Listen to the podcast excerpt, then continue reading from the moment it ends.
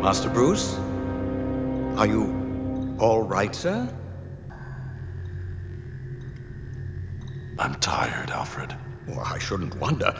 You've taken no meals today. And I can't recall when you last slept.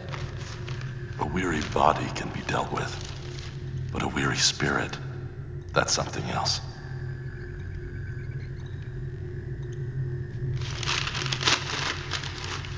Sometimes, old friend, I wonder if I'm really doing any good out there. How can you doubt it? The lives you've saved, the criminals you've brought to justice. I've put out a few fires, yes, won a few battles. But the war goes on, Alfred. On and on.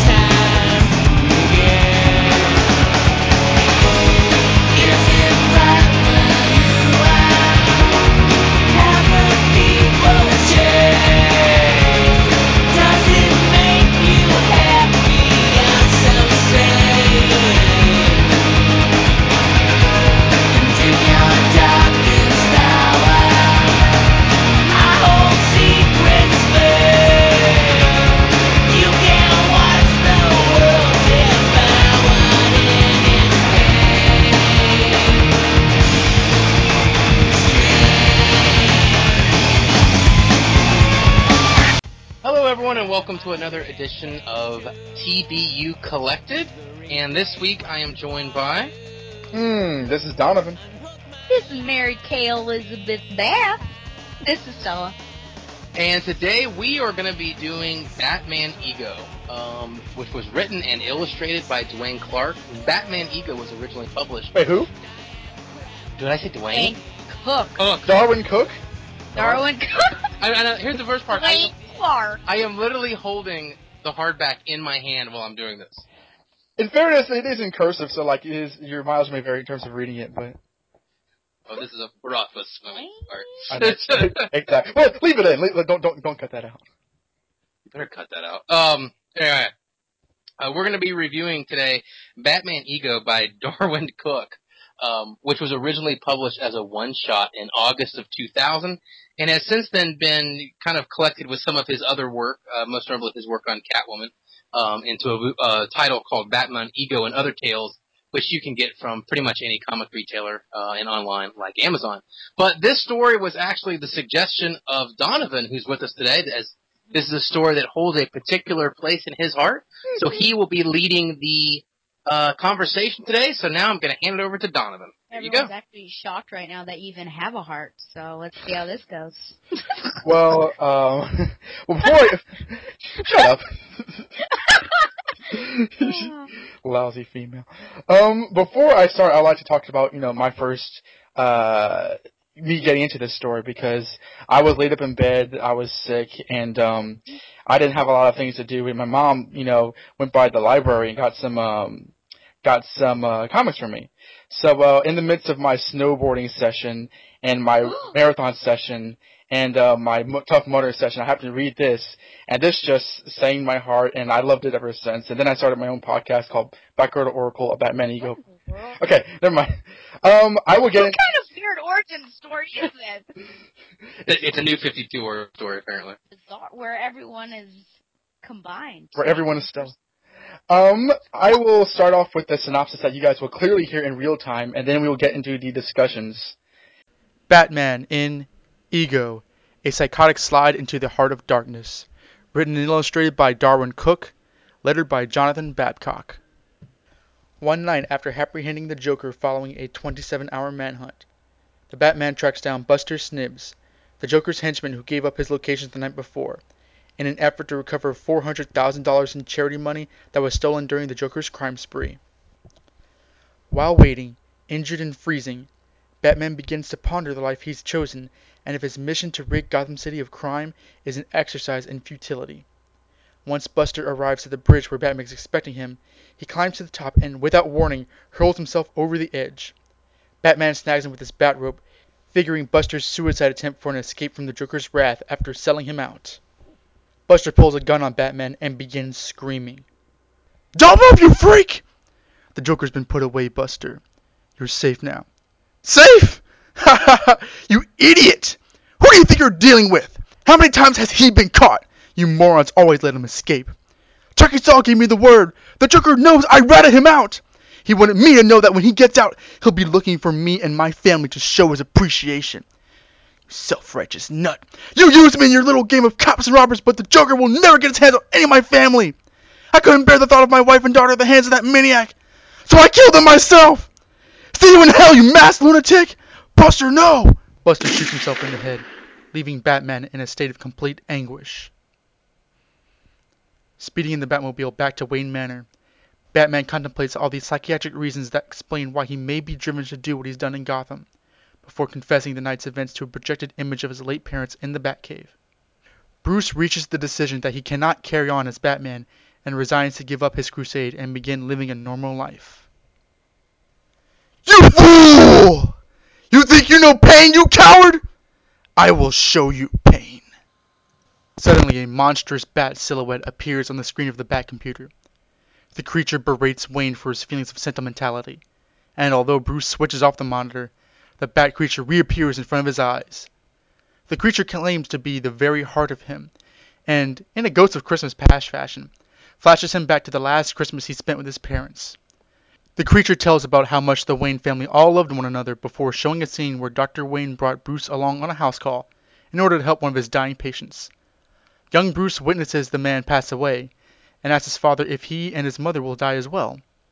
Dr. Wayne promises that that won't be for a long time.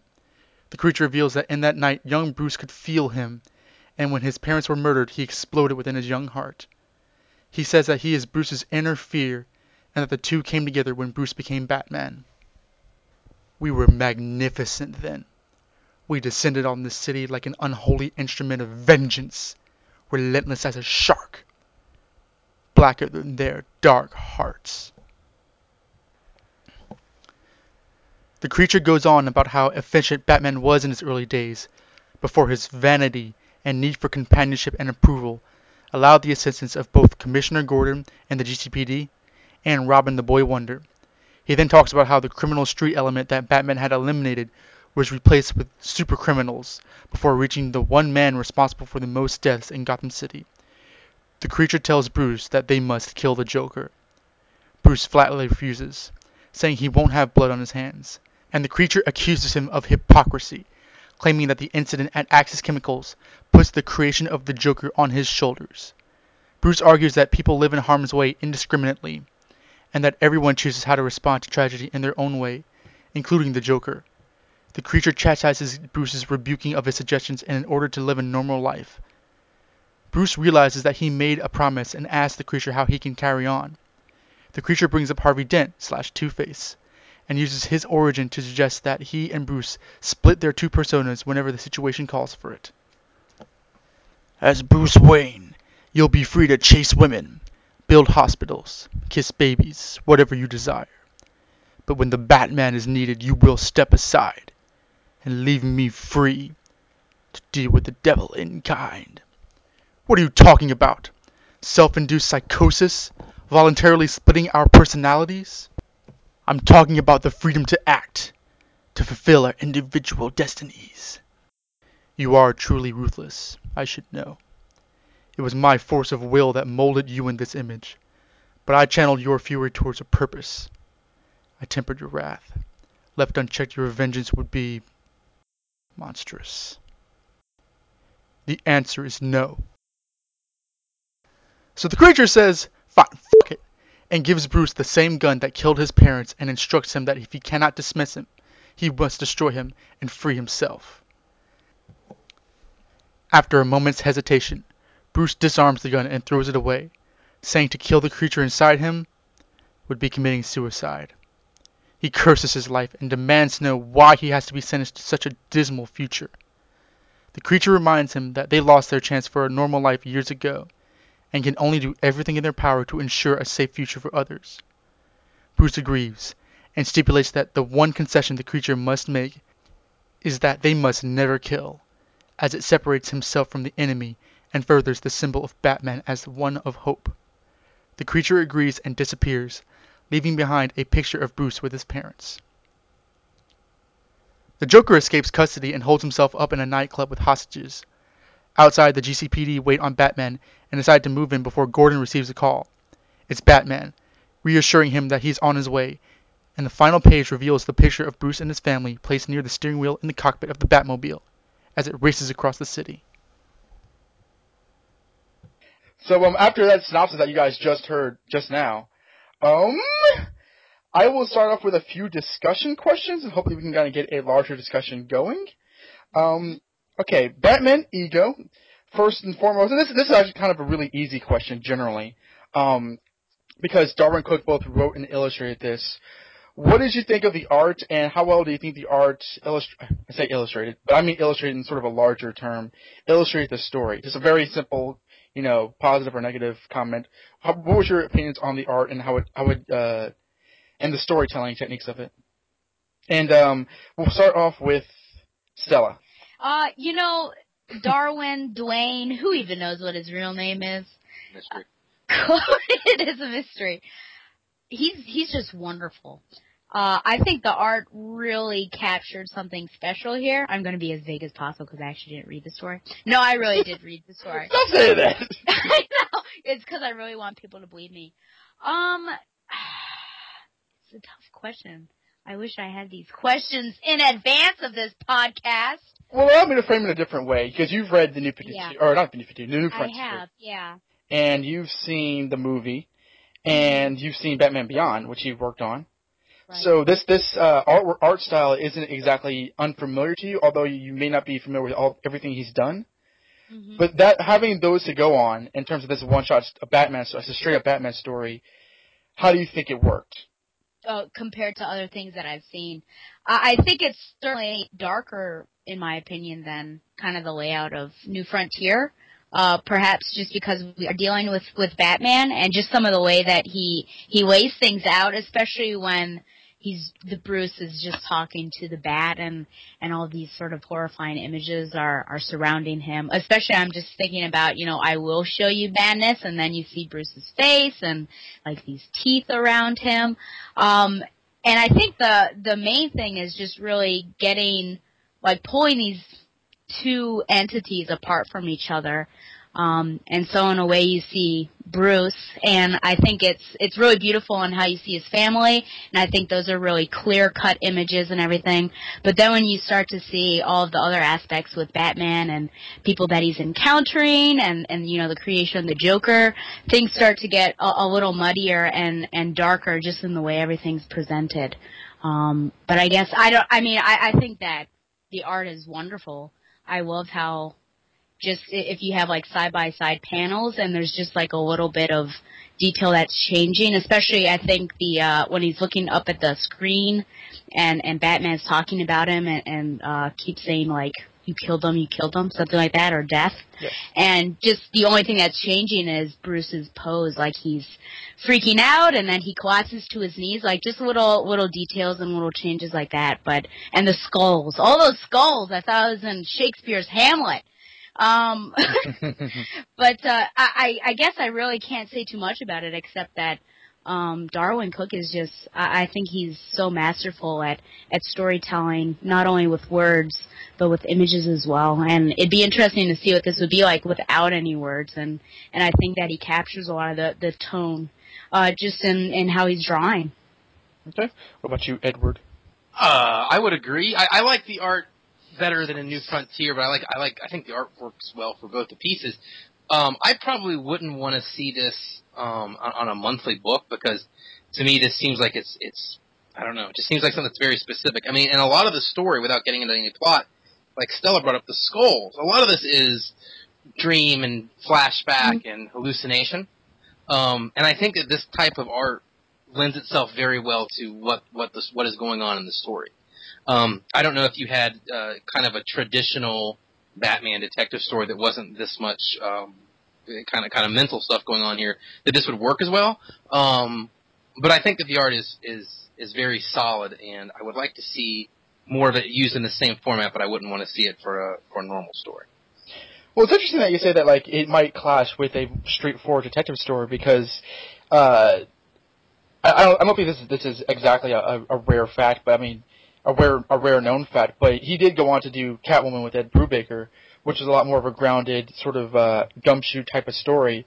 And I don't know if, you if, either of you ever read that. Um, it's definitely the collection of the story that I have is in Ego and Other Tales, where it collects uh, Selina's big score where you see the character Slam Bradley, which uh, Brubaker brought back into the Catwoman titles when she kind of came back with that leather modern costume that she wears now. And you see Darwyn Cooke's having that's an example of him kind of uh, illustrating Batman and Catwoman in a more sort of quote unquote modern take. I say modern take, like you know, more of a modern story. And it might be an interesting uh, discrepancy between the story and like this of there, you know, where it's a very you know kind of grounded and heels to the ground detective story, and this where it's a lot of magic realism, uh, you know, a fever dream, basically a bad acid trip, and uh, and then you kind of compare that towards his uh, new frontier, his new frontier work, where it's a lot more superheroish. So I think that like uh, personally, kind of get into my thoughts. I think that Darwyn Cooke actually has a lot more arrows in his quiver than one might think, just because he does do sort of a slick animated style, and I think that like this sort of had him this sort of, this story sort of gave him the opportunity to kind of do all of that because you saw the different aspects of Batman's history encapsulated with the supervillains, but also like the detective work. You know, sort of like the the story starts off of him picking up, you know, the loose ends of a fight with the Joker, and obviously like the whole. I, I call him, you know, Batman in quotes, like the big uh, monstrous figure that he's talking to the entire time. Mm-hmm. How he sort of like um, appears to him in, in smoke and bats and, and everything. So, I personally think that like the artwork. I mean, I love the artwork personally. I, I really do. Uh, would I want to see it in every single Batman comic I've ever read? Obviously not, because you know there have been great Batman artists. But I think that in terms of the sort of specific style that Darwyn Cooke Darwyn Cooke has, I thought he did a lot of. Uh, I thought he branched himself out pretty well. Uh, that's a terrible way to say it, but uh, he had a lot to work, or he gave himself a lot to work with in this story. And I think that uh, his illustrative skills demonstrated uh, the versatility that his artwork style has. I, I, I disagree with you guys on why I, I don't really understand why you wouldn't want to see this type of art on on an issue every month. I, I don't think that it would be a, a main uh, tier. Well, I guess all Batman books are main tier, but I don't think it would be like Batman or Detective. But I, I think this really fits well with like a sort of a, a noir type of Batman that if you had some sort of like if you went back to Gotham Central or or like Batman Noir, some sort of title that's um more gritty, uh that that this would work well. But I don't see any reason why I, I mean, could you further explain why you don't necessarily? I mean, what's the difference between this and and what you know is currently going on in New? I mean, obviously there are differences, but This why why doesn't this hold up for you? Well, yeah, it's better. Well, so what does that mean? Well, I- why I- don't I- I would like want to to see it? I would like to rephrase Um, because you Oh, okay, yeah, sure. Phone a friend, why don't you? you caught me in a corner. Um, when I said when I whatever I said earlier, I don't remember. But it's not so much that like Great. Amazing.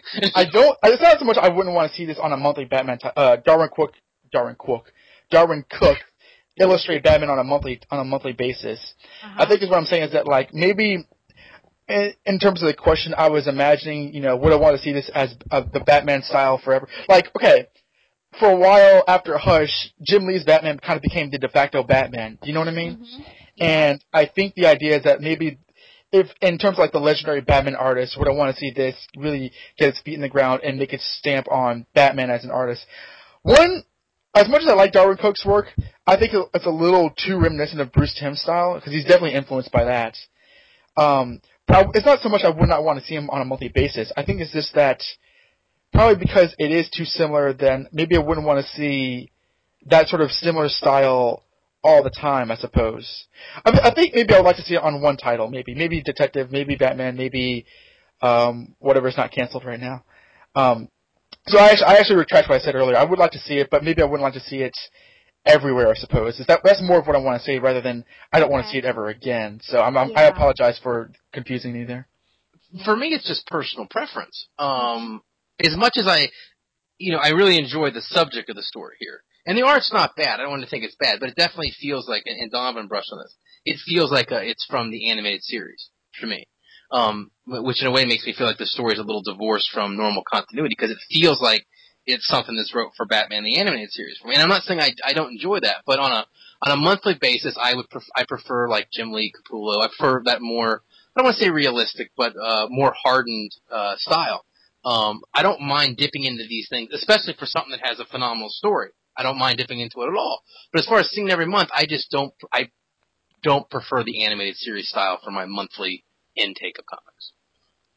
Although I would say that like if this were at its own title, or Darwyn Cooke did his own Batman title, it probably would be the best one considering his the types of work he has done on his own. Because Darwyn Cooke is, is a, an award-winning storyteller and comic books creator, so I don't know what our problem would be.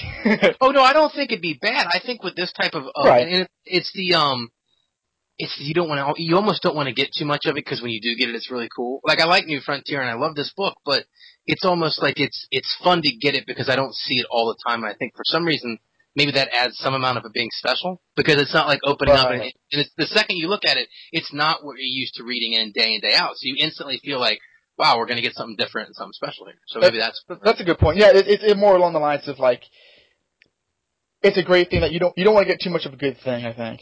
Yeah. And I think that's I think that's also sort of, sort of the same along the lines with a lot of uh, classic Batman artists. I mean, on the website, we recently had a thing where it's like we had we had a classic Batman artist portrayed each day, and he said, yeah, your Frank Millers and your Neal Adams, and you don't want to have that all the time because it becomes derivative eventually. So that might that might be a fear that I might have down the line, but you know, this is a one shot story, so why am I still talking? Um, now, let, let's get into the, the the main meat of the collected special, this story, because um, this is cards on the table. One of my all-time favorite Batman stories, if not the my mo- my most favorite. It's certainly in the conversation. I think it's for probably possibly the most underrated Batman story. Um, and I don't want to say it's wholly unique in that like oh Batman's never questioned himself before, but the way in which Darwyn Cooke sort of took the time to illustrate again using that term in a broader sense Batman's history and kind of have the character body slam himself against his own ideals and his own his own kind of code of honor and his, and his own sort of um, goals. I thought was a very interesting.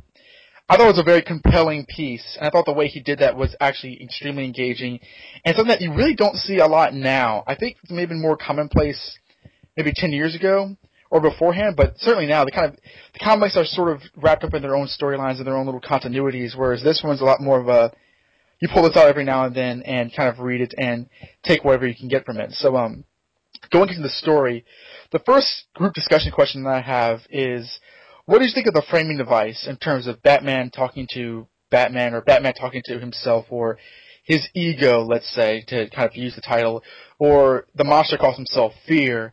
You, you know what I mean because you read the story, unless you're Stella.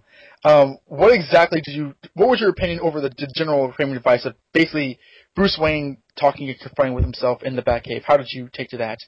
And um, we'll start off with Ed for variety's sake.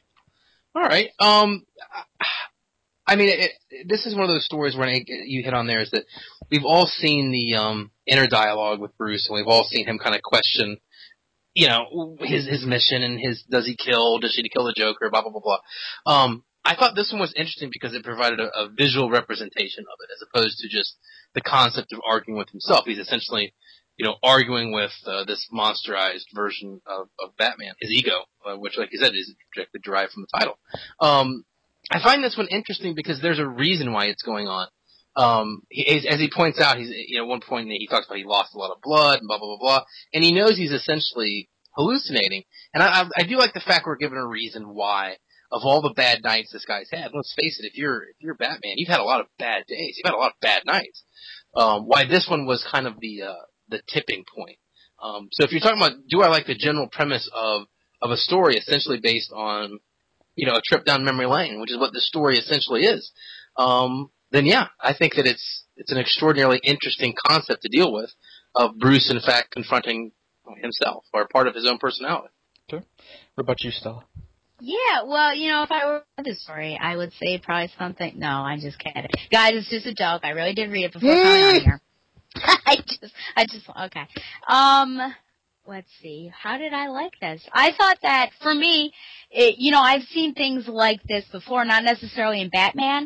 Uh, I'm sort of thinking of a Spider-Man, uh, the the anim- I know the animated series episode where uh, Spidey is is talking to a like venom-ish thing and and kind of seeping in. Do you remember this, Donovan? I actually watched this last night. oh, did you really? Okay, but but I think it's great to have like a physical presence and and being and debating, you know, your your existence and you know how what type of personality should you be taking on. What I love most of all, I think, is that when he starts, he starts right at the beginning.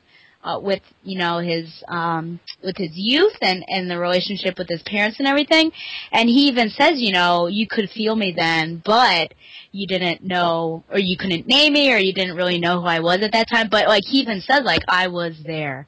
Uh and I just think that it, it was great. It almost had a uh, ghost of Christmas past feel for me, especially like that one scene. And I wondered if, oh, are we going this? Uh, because he says, you know, let me bring you back to the beginning, and it's like Christmas, and he's floating down, and and Bruce is with him. And I think it certainly has some aspects of um, a Christmas Carol, just because we are flashing back and everything. But just like Ed said, you know, instead of just having internal dialogue, I think it's great to be able to argue um, with a manifestation of what you're actually trying to argue against. Um, but you know, I think it gets to, uh, and if you read the detective annu wait, the detective uh, number 27, which was sort of this huge special. Um, I don't know if any of you did, so I guess listeners may know this. But the first story, you've got Batman. You can clearly tell Batman, like in his narration boxes, because you know they color it differently. But then there's like a journal entry going on, and you're not quite sure who's writing this journal entry. and and I thought I, I actually love that story because the whole time I'm like, who is writing this journal right now? And I thought it was you know Batman. Uh, but then just like some of the things, you know, he gets a thrill out of what he's doing. Yeah, he admits he's a little insane. I thought, oh, must be the Joker because it's also a joke at the Joker. It's also a Joker origin story. But at the end, it says first journal entry of the Batman. So you're like, oh my word, all this is happening. So I think it goes back to the fact that because he has this like split personality almost, that we're also admitting that yeah, Batman is. He's a little insane. Um, but, but but I think it's great to put it out there and to almost connect himself with those people that he's fighting against because the Batman entity, you know, brings up Two Face and of course Joker and everything, and then at the very end, I think Bruce is able to finally wrestle with the fact that yes, there are these sort of two parts of him, but he's going to be able to to hold them in and and really deal with them. But I I think it is great. I guess in all of that blah blah blah that you just heard uh, is the fact that yes, I I enjoyed having a physical entity rather than Bruce carrying on a Dr. Jekyll, Mr. Hyde conversation with himself. That would have been annoying. Um, one thing this reminds me of, and again, we, we've kind of uh, name checked the animated series. Uh, there's an episode called "I Am the Night" where Commissioner Gordon gets shot, and Batman kind of gets depressed over it, and kind of uh, drones on about how he feels he doesn't have, he's not doing enough good, and basically the, entire cast of characters are kind of there to kind of pat him on the back and saying that he's doing a bang up job when he doesn't feel feel right. It kind of reminds me of that, although I think that this is a lot more this is a lot more successful in that this has a, a an exact thing that he has uh this is more of a problem that he uh that he that results from him being Batman essentially. Whereas that one I thought was a bit I like that episode, but it was a bit unclear as to why exactly he was feeling bad besides the fact that he was in a bad mood. This one uh, someone killed themselves and their family over uh, Batman's direct actions, and it was a very Mhm. real response towards him setting out to save the city. And I thought that in that sort of like you know cons- considered instance of what happens when he you know beats Batman and he threatens these thugs and fights the Joker and everything like that. What are the what's the butterfly effect- effect of him doing this to Gotham City, and sort of to have him have that much of a psychological break where he thinks he wants to quit over it, I thought was a very strong and understandable uh, reason for him to sort of hallucinate this whole Batman monster. Um, the Batman monster in and of himself, it's interesting, and I kind of get I'll get into this with a later question, uh, but it's a little more um, of a schizophrenic take on his psychology.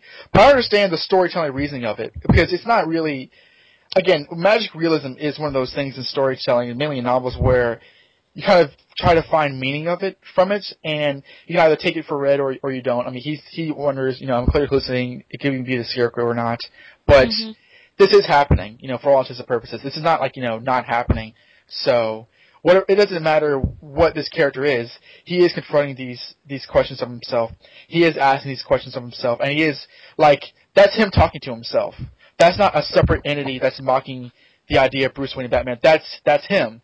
And once you kind of realize that, and once you kind of realize that he's restless with himself, and he's he's not ignorant of these questions, like you know, why don't you kill people? Why don't you kill the Joker? And he really wrestles with himself when he gets right down to it. I actually think that the framing device is actually very very clever because you know, I mean, Bruce Wayne is a character that's split into two different entities. It goes right down to the name Batman, which is one of the most Mhm. obvious things. But when you get right down to it, in this instance, you're taking that to the nth degree and kind of push it that far along. Kind of, I thought brought the story into very interesting corners of uh, the character that, again, we don't really see up see that often. Mhm. So um, you're agreeing, which I like. Uh, well, I also don't think that this would have worked. I think that the time period that uh, Cooke picks works well. It would not have been believable had it been later in his career. I, I think that it need to be, and it said that it was uh, around the third year or so. And it just wouldn't have made sense if he had been a more seasoned person. And uh, you know, when that whole thing happened with the with the the cr- well, I guess we can't call him a crook, but you know who I'm talking about. I mean that Huh? The henchman, sure, yeah. Uh, that really starts it all off. I mean, I just really thought, oh man, it reminds me of Steph, and just earlier on, uh, when that guy fell out the window during flood, the flood arc, and she felt really bad over it and was really racked with guilt and everything. And not that you ever get used to it, but I think now you like, or later on in your career, like you start to sort of harden yourself towards such things, and some things are just sort of out of your hand. Yes, it was really due to his actions, but I think later on he would have realized other ways to go about what he was doing, and so it made sense that uh, this sort of conversation and such an event would happen earlier on in his career. I agree, and also people tend to kind of like that was the whole premise of the um, Legends of the Legends of the Dark Knight series. When um a lot of those, I think it was Legends of the Dark Knight, or was it Shadow of the Bat? No, it was Legends of the Dark Knight. M- most of those took place during his early days, like basically when he he wore like the black and gray costume and the single bat, like before Robin. Like that that that was an entire series dedicated to exploring Batman before he became a lot more of a seasoned crime fighter, and that kind of spun out of Year One, where we saw him a lot less less experienced, um, a little bit more green.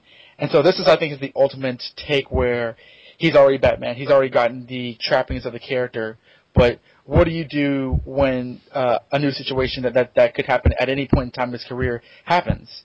So I think that like this this kind of like it's sort of like the ultimate idea for questioning the character and kind of push push along there. Plus, it's a it's a chance for uh, us to have this this kind of argument we've had in a million different mediums, which is, you know, is Batman good or bad for the city? But the fact that he gets to have it with himself is one of the few times where we can actually have this argument where he's going to participate and he's going to be honest. Because if he's arguing this with Gordon or someone in the Justice League or whatever, I mean, he's always defending himself. You know, um, this Yeah. is more of of a conver- of him having his own conversation. Is because think about it, when when you see him in a normal continuity sense, it's always I'm right. That's the way it is. Get over it. Especially now that you know we have like the new 52 version. So I think the fact that we see him kind of in this alone personal moment um, gets to see his real his real thoughts on the matter, which is yeah, he may have may not be perfect. He may be kind of screwed up. Uh, I, I, see a lot of like like venues that that'll be uh, extrapolated upon later on, so we'll, we'll continue the conversation now. Um, next, what if anything did this reveal to you about Batman as a character? I mean, we were all very familiar with him.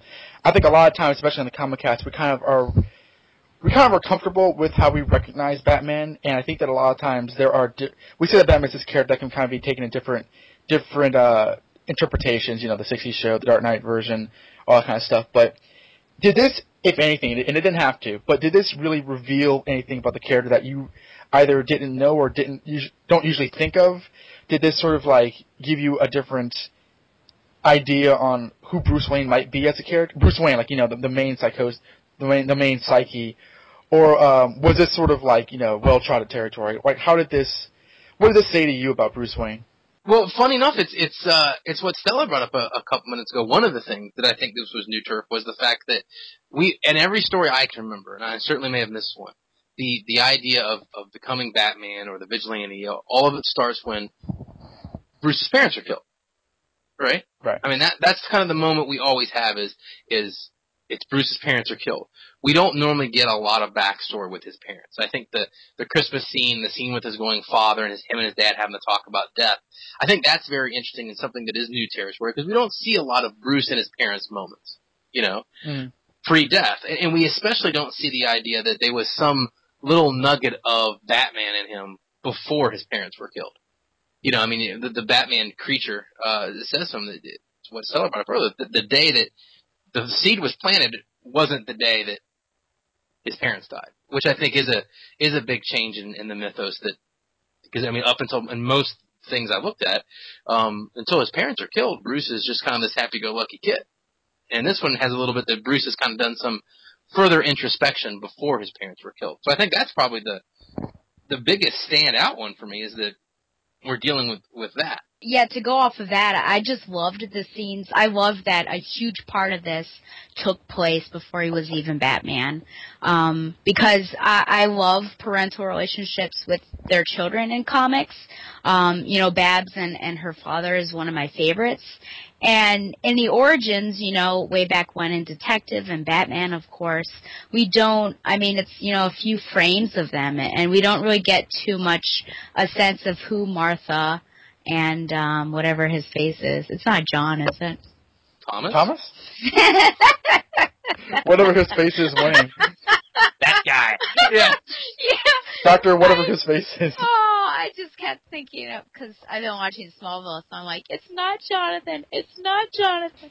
Thank you, Martha and Thomas. Like we don't really know who these people are, and even in my comics class uh, that I do at, at at the school that I teach, you know, I talk about how how do we know anything about these people, and we can to a certain extent look at Bruce and see how he turned out to to see that potentially these these were you know quote good people if such a thing existed.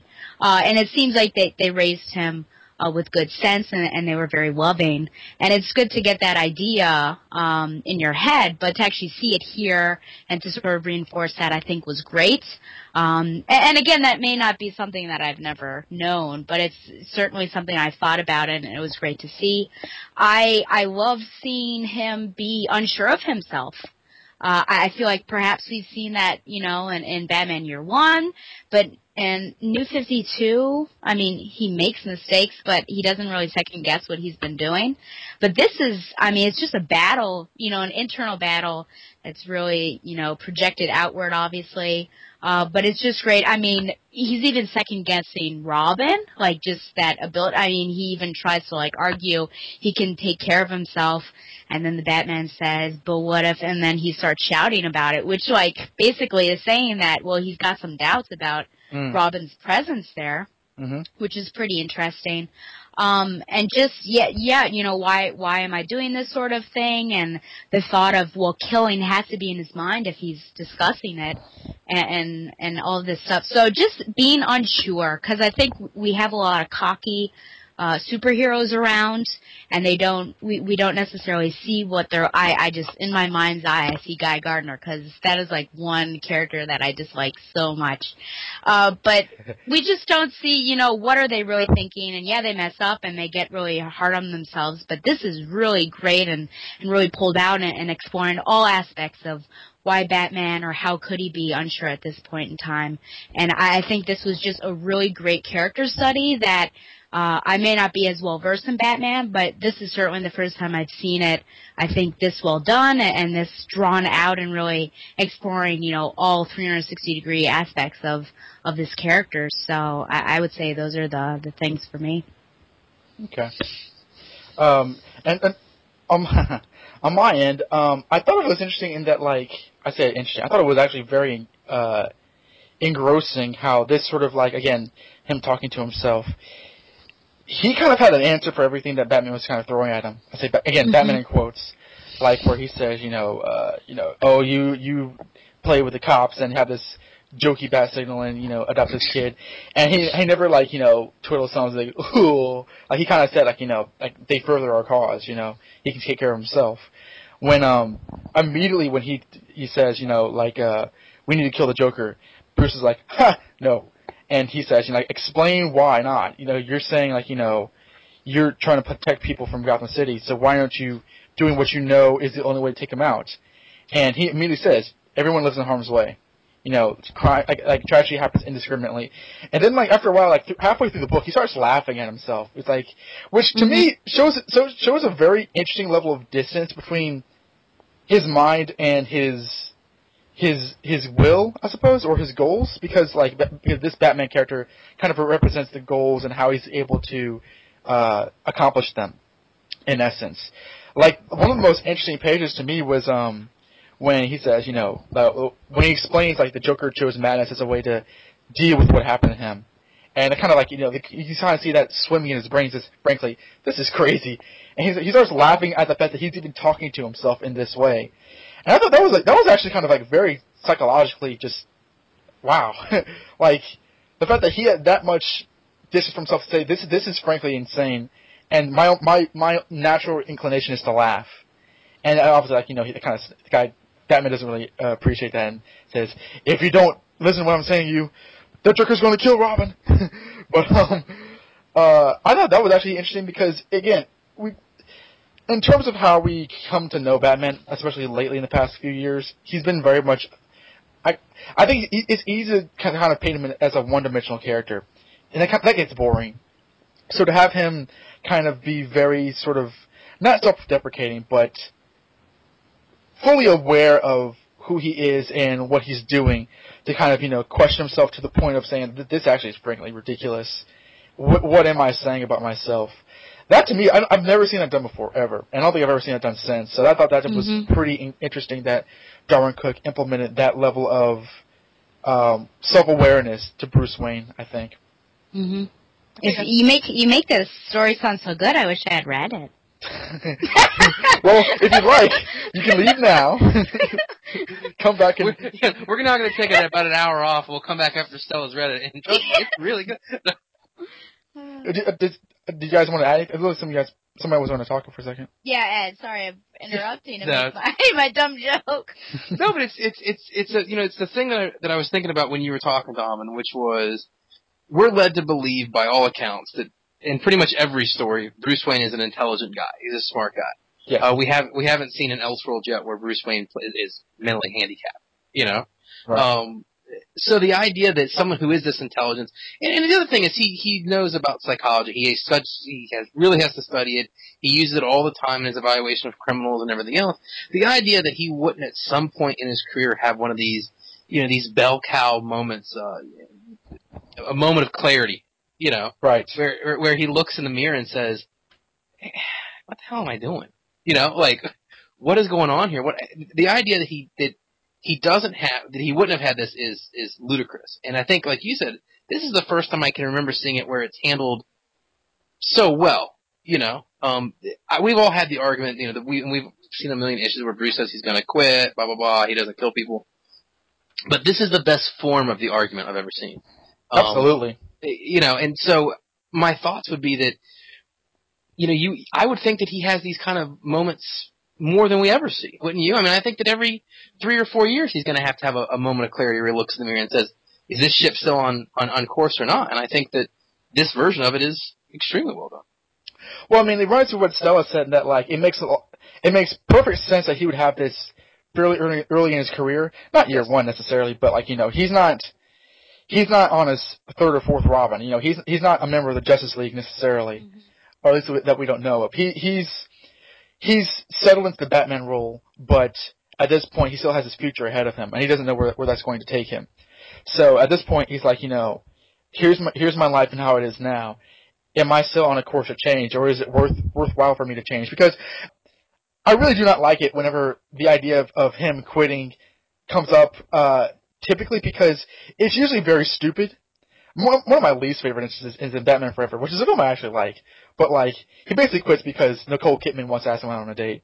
And so from this moment on, Batman is no more. And Chris O'Donnell's pleading with him not to be such an idiot. And it's just like, no, that's, that's out of character. That, that doesn't make any sense. My, what I was about to say is that if he's being Batman and he's not, he's doing what Batman does, and that results in somebody killing their family and committing suicide, that to me is a perfectly logical explanation for him to stop and say, really, what am I doing? Am I doing any good in the world? I mean, he says the very, at the very beginning, I learned a long time ago, I can't change the world. And these last three years, I can't appreciably change the city. Is all that I can change is myself? And that's, you know, that's something that I think, and like you guys said, an intelligent question, uh, an intelligent person would ask himself. And in this instance, everything he's doing is not necessarily for himself, deep down, but it's for like you know the good of you know Gotham City, and you know to kind of save his soul before he realizes later on that, and, and he says, again he says later on if he kind of let himself do whatever he wanted, or at least kind of checked out his morality at the door, he could be totally a monster, and the Bruce Wayne aspect of himself keeps him from killing people, keeps him from killing the Joker, keeps him from just going completely bananas, to lack of a better phrase. Uh, two things that Ed uh, brought up that I thought were interesting. Uh, the one thing is just the fact that uh, you know he knows psychology um, uh, of of himself. I think just general studies and and possibly you know enough to be able to diagnose uh, what he's going through and and what other people go through. And I think that's like spot on. And I think one of the things, one of the pages that really gets to me, and I think really puts everything in perspective and and starts this whole book off, uh, it is not necessarily him saving that guy and then the guy saying, "Why did you let me live this time? I killed my family." But when he's driving home and he's like Mhm. flashing back at these very out of context scenes, you know, you've got Hugo Strange. I assume that's Hugo Strange. Yeah. Uh, really diagnosing him. You have um, the mayor and Jim Gordon, and the mayor is saying that he must be some sort of crazy person. Um, and then, uh, and then of course the guy that he just saved and well, shooting himself and like burning in some fire. And fire is sort of a theme that pops up here because you see it a lot. So I wonder, it's like this whole thing is his personal hell, and we kind of see that symbolism going through there.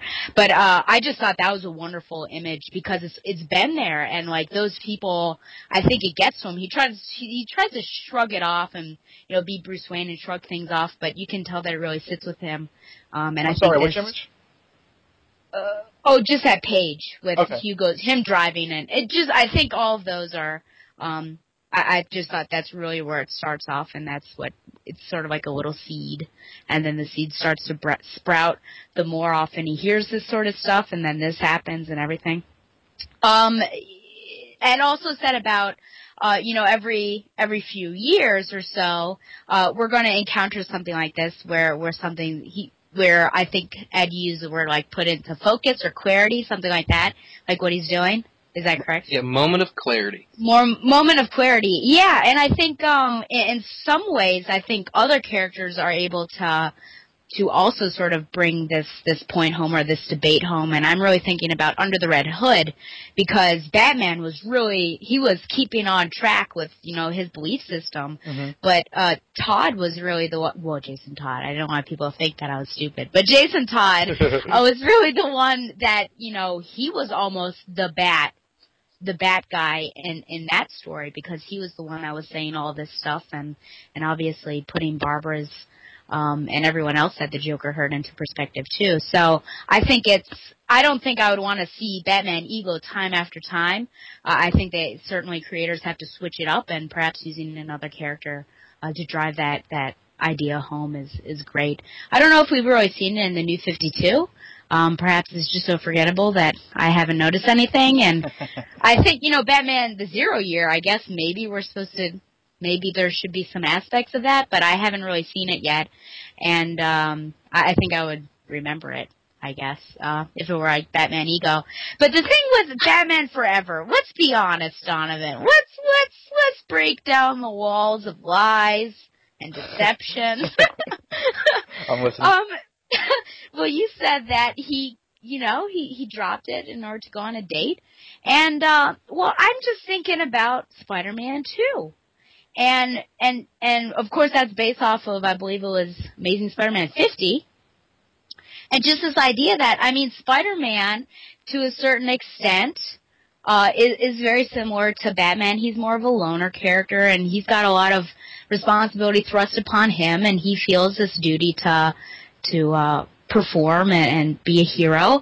And he also desires something greater and and almost to his personal advantage. And he gives it up in the movie anyways. He gives it up for for Mary Jane. So I I feel like I'm not as harsh and, and critical of of Bruce walking away to go on a date with Nicole Kidman as you may be. Cuz Spider I mean what do you feel about Spider-Man walking away from his duty? Do, do you not think that's as believable as Batman walking away Well, at least in there he lost his powers. yeah Or Bat- Batman was like you know Yeah. like throwing throwing away his gadgets and turning I off the know. Batcave. But I mean, in the end, they'll always come back. I feel like there, there's going to be a time that they'll give it up. I don't care. I didn't like it. Okay. I just didn't like Batman Forever at all. I like Batman Forever, but I I didn't was like that shocked scene. that you like enjoyed the movie. I, I mean, oh, I don't know. Yeah. Well, I mean, it really can't hold a candle to Batman and Robin. Well, what can? What can though? I mean, It's true. Um, okay, well, I'm done with all my points.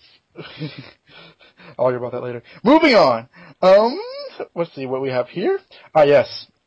And then we talked about how we've talked a lot about how this story has Batman questioning himself. It brings up a lot of the foibles in the character and the seemingly hypocritical inconsistencies with the character. You know, he's he's dark and he doesn't kill. You know, he's out to save people, and yet he quote unquote allows. You know, like we were, like the the quote unquote revolving door that is Arkham Asylum that people are. know, Mm-hmm. like all of that. Basically, how do you think the story handles the persistent questions that you know plague Batman's existence? You know, the need for a Robin. You know, like the, the like the ludicrous idea to involve a young person in this sort of crusade that, that he took on himself. His unwillingness to kill, his his not killing the Joker. This is confronted in his story. How do you think they confront this? Were you satisfied with how these questions were asked and answered, or did this at least kind of tickle your brain to the point where it got you thinking more about those questions? I was satisfied by the way the story handled them. Um, I, I'm trying to. I'm not satisfied by the answer because I'm never satisfied by the answer that Bruce comes up with. Which, if if Arkham Asylum really has become this this rotating door of, and it, and it has. I mean, let's. And it, it, I, I understand it's integral to the plot of comics for villains to come back, and it's also part of the of the plot, basic plot that they have to be caught. So unless you're constantly going to be reinventing new characters, I understand that this is almost just something that comes along with the territory. Um, but that being said, I've never understood when you have someone who's who's dealing out death and disfigurement on the level the Joker does. Um, I think the the option is clear that someone needs to just toss him off a building. Um, there's really no other good rationale to it. Like I said, I I love the way it's handled here, and it's, it's wrote very very well. And you get you get the insight of, of once again why he's not gonna why he's not gonna do this. I do like the internal conflict that we see here, which is in so many times we just see this kind of carte blanche. Uh, no, I'm Batman. I don't kill. That's it. That's the end of the story. But I, I like the fact we, we see here that he has at least. I, I wouldn't say he's given serious consideration consideration to actually, you know, as far as plotting out his death, but that he understands that, that this is not a great, you know, a great system that they're currently working in. And he he gives serious consideration to is you know is killing the Joker actually the morally correct thing to do. So I like the argument here. I don't like the answer, but that doesn't mean that it detracts from my enjoyment of the story. It just means that I don't like the answer. Um, but no, I think that it's, it's very very well handled. Do you not like the answer because you don't agree with the notion that he should not kill? Yeah, I, well, I don't think he should kill. I, I've had this argument before. I don't think he should kill Two Face. And I don't understand. I'm just, I just pulled that out of the out of the sky. But I think the Joker. Die, Two Face, die. Yeah, I mean, like I don't. I mean, I'm just saying. I think that it's we have a clear, we've always had a clear line in, in Batman comics for the most part. Uh, that, the re- even in the movies, for that matter, if you if you look at the the Nolan verse, that the Joker is the really really bad guy. That he's the exception to the rule. He's not redeemable. He's not. I mean, he's he's never going to be better. It's not like Harvey, where maybe one day he might be better, or he's got a soft side. To, he has none of those things. Um, and, and, and always when you're looking at something that's placed in this time frame, where you can essentially look at a guy this is of course pre Jason being killed, before Barbara being put in a wheelchair, and you know Sarah Essen getting. I mean, you can just list them on and on and on. And on. You know, I mean, you, you. I would be curious to see him to see you know Cooke do a follow up to this where he has the same conversation post him doing all this. things. I told you. Yeah, you're right. I, I mean, I mean that would be interesting to see that kind of follow up conversation of, hey, are you finally ready to get on board with my idea of killing? You know, like, or what, what else has this guy got to do? Because we're having this argument early in his career before these things happen. So I think at this point, I'm kind of almost changing my mind as I'm talking. I think at this point, I am okay with the answer. Because the Joker's been a bad guy, he hasn't really done the the list of really bad things he does, right? So I think I'm okay with the answer here, but I disagree with it overall that the answer is that he shouldn't kill the Joker. So it's a yes and no, which I think is the best thing about any story, is it legitimately makes you think about it. That's interesting. So, what is exactly is the uh, the question? Then? Well, like, like you know, you know the basic, like you know, Duh, Batman should kill the Joker, or you know, Duh, mm-hmm. Robin sucks. He, like, I like Batman without any sidekicks, or or Batman should only exist like you know, like a, like a, away from the cops, like you know, the Bat mm-hmm. is stupid. Mm-hmm. You know, as Batman fans, we're well versed in these sort of like you know schoolyard arguments that we mm-hmm. typically ignore. So those are always talking points of the character. How do you think this this story confronted those talking points? Had Bruce respond to those talking points and those sort of accusations at his character? I think uh, for me, I was least satisfied not by the Joker. Well, I guess I'll I'll hit all of them. I was least satisfied by the Robin one. It was one page uh, he says he's able to take care of himself. The bat says, I see. Do you honestly believe dot dot dot? I will not discuss this. And that's it. And then he says, well, there are more important, and they move on. And my thinking is, well, what do you mean? Honestly, you believe what? What did you say? That was, Worth them? Um, and, and I wish, wish I knew. So obviously, I love that, that doubt is pulled up. Like I talked about that before. He, he, there's some doubt deep within him about Robin being with him. Uh, but I just wonder what that was, uh, and why that's like a total cop out for the Bruce character. He just ignores it and says, "I'm not going to talk about it." That's like the worst thing to put away. Um, so I, I'm a little disappointed with that one. The uh, the one about um, the cops. What does he say? I think your need for approval yielded to the call yeah. of celebrity. And I'm wondering if but I, I don't ever see Batman as a celebrity. So I feel like that one. I'm trying to find that page. I think it's actually more so of a uh, like, your mileage may vary because there are times where he does show to. He does, you know, like in Dark Knight, like he is with the cops more often. But you right. know, in other instances, like, they're they're chasing him half the time. So that's kind of inconsistent, admittedly. Yeah, I mean, but he, it's just weird, like a weird argument. He says, um, your vanity, need for approval. But he wasn't the one that come up with that bat signal, you know, Jim Gordon was. And I, I think the argument, I mean, he needed Jim. It was easier to be a friend to the police than it was, um, to be by himself and constantly chased. I mean, just, I'm sorry people, but just look at Spider-Man, like, it, he, but I know, I know, but he had such a rough time uh, because I mean he's got a publisher that's on his back all the time and is really swinging public approval away from him. And it's just so hard to do what you think your duty is to not be accepted and like be chased not only by bad guys but like the good guys as well. And so I feel like that that's it's a good argument to bring up. But I disagree with the bat whatsoever, and, and I just don't see why Bruce would have that thought because I, I I think that he needs. Yeah, the war necessitates necessitates allies. I really think that that um I, I mean I think that's a good point. The the Joker one, Joker. yeah, that so, yeah, the, that that argument has come up a lot. Um I don't know if this one was as. I mean, the fact of the matter is, what does he say? I will not have blood on my hands. And I'm surprised the bat didn't say, but blood is already on your hands.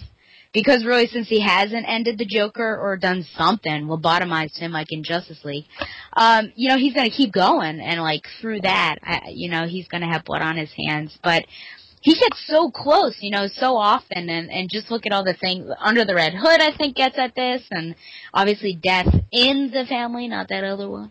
And Hush. uh, when, yeah, hush. I was gonna say like that's when he gets really close. Uh, and again, there's another way for us to to look at what would it be like for Batman to to doubt that, but instead of having an internal external uh, debate with himself and a Hush at least there are other characters that pull him back from that brink and Catwoman I think and and Dick Grayson are certainly a couple of those people. Or was it Tim? Um but uh yeah. Yeah I I I don't know if I could ever see Joker getting killed or what I think about that. Um, because again, this is another debate we have in our classes. You know, why not end it? Because it is this revolving door. You put him away, and he gets out. They need to fix that building or something, or put him in solitary like Bane was. Um, but it it would completely change the character if if he killed him. It would. I don't think it would be Batman anymore, and I don't think once that bloodlust um, was I, would it ever be satisfied? He would not stop with the Joker, even though he's the one that needs to be put down the most. So that's a that's a tough thing. But out of all those, I think Robin was certainly the one uh, that was the least satisfying. Now I do have a quick question about Robin. Uh, so this is happening year three, Yes. and so I can assume that that's uh, Dick. But why why is uh, Dick Grayson's costume in an actual case? I think it's the idea that like uh, at that time, uh, because you know the, the, he has- he has various bat costumes there. It's just Uh-huh. oh Ro- well, Robin's here too. But it, Okay. it, it does it does echo like especially when the the case is broken. It does certainly echo Jason Todd's memorial case. Yeah, yeah. See, I'd kind of mentally checked into the and I don't. I, I didn't realize I said I was even thinking this until Stella just said that. I guess my mind had mentally put this story in the Batman Man the animated series universe when Dick had went off to college and quit being Robin for a while. Mhm. Um, I don't know why, but that's why my I, I just realized when you said it, that's why my mind had Mhm. mentally kind of put this event. So Well, I mean, uh, a- a- again, we were talking about it. This is clearly earlier. He, he says there's reference to him being Batman for three years, and in post-crisis continuity, he adopted Dick Grayson in year three. So, he. Uh, but plus, you know, the costume is the, the original Golden Age costume, but whatever.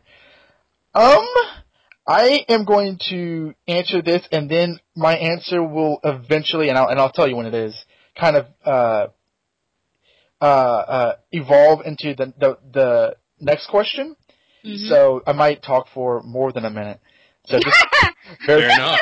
bear, But if Heads you up, though. not Yeah. you know what I'm saying? bear with me, and and and feel free to uh you know interrupt and um I I mean like interrupt and comment on on your own points or your own thoughts on whatever I say because I want this to be a discussion and not just you know taking turns in class. I don't really have a dog in the race in terms of the cops thing. That is a question that's asked, but like I think Wayne answers it fine. Is that the war necessitates allies? I accept Gordon the Battle because it furthers our cause.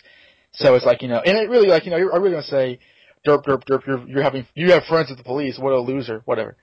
Um, I like. I actually. I, I I'm the opposite of Stella as always, in that like I kind of like the Robin thing because it is so brief. This is this is not about. This Robin doesn't really need to be in the story, but he does need to be mentioned because he is a major factor in the in the mythos, and the fact that like it is so brief to me speaks volumes. Actually, the fact that it is a very like like a page with very few panels, and that, that there's that half splash page of Robin fighting these these bunch of terrible criminals, and Bruce just answers at once. He's able to take care of himself. But the Batman uh, introduces the uh, he when he's first talking like when when Bruce responds to you know this is why I accept uh, Commissioner Gordon.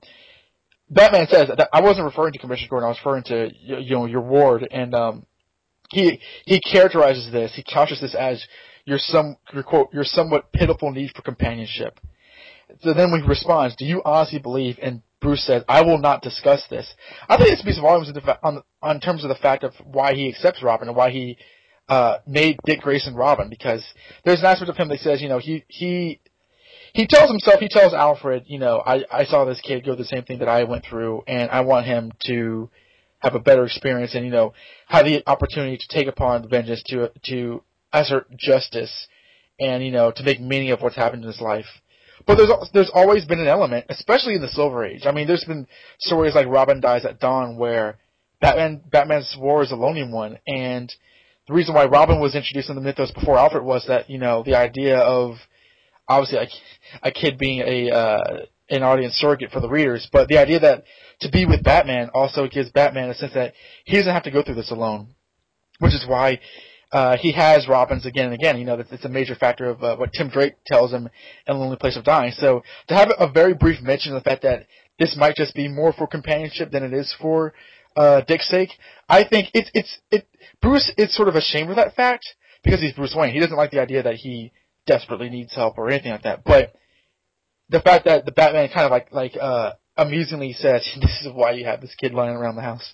To me, to, I think that that's is actually um, I really like that personally. Um, so I think that like yeah, I, I I like Robin, and while I would have liked to see him more in it, I think the way he's done in this is actually pretty good because it speaks like like you know brevity speaks volumes of what he means to Batman. Now, uh, in terms of the Joker, and why he doesn't kill the Joker, which is, personally, I- I'm kind of tired of the argument because it's been answered a lot. It's not, it's not, it's not been answered.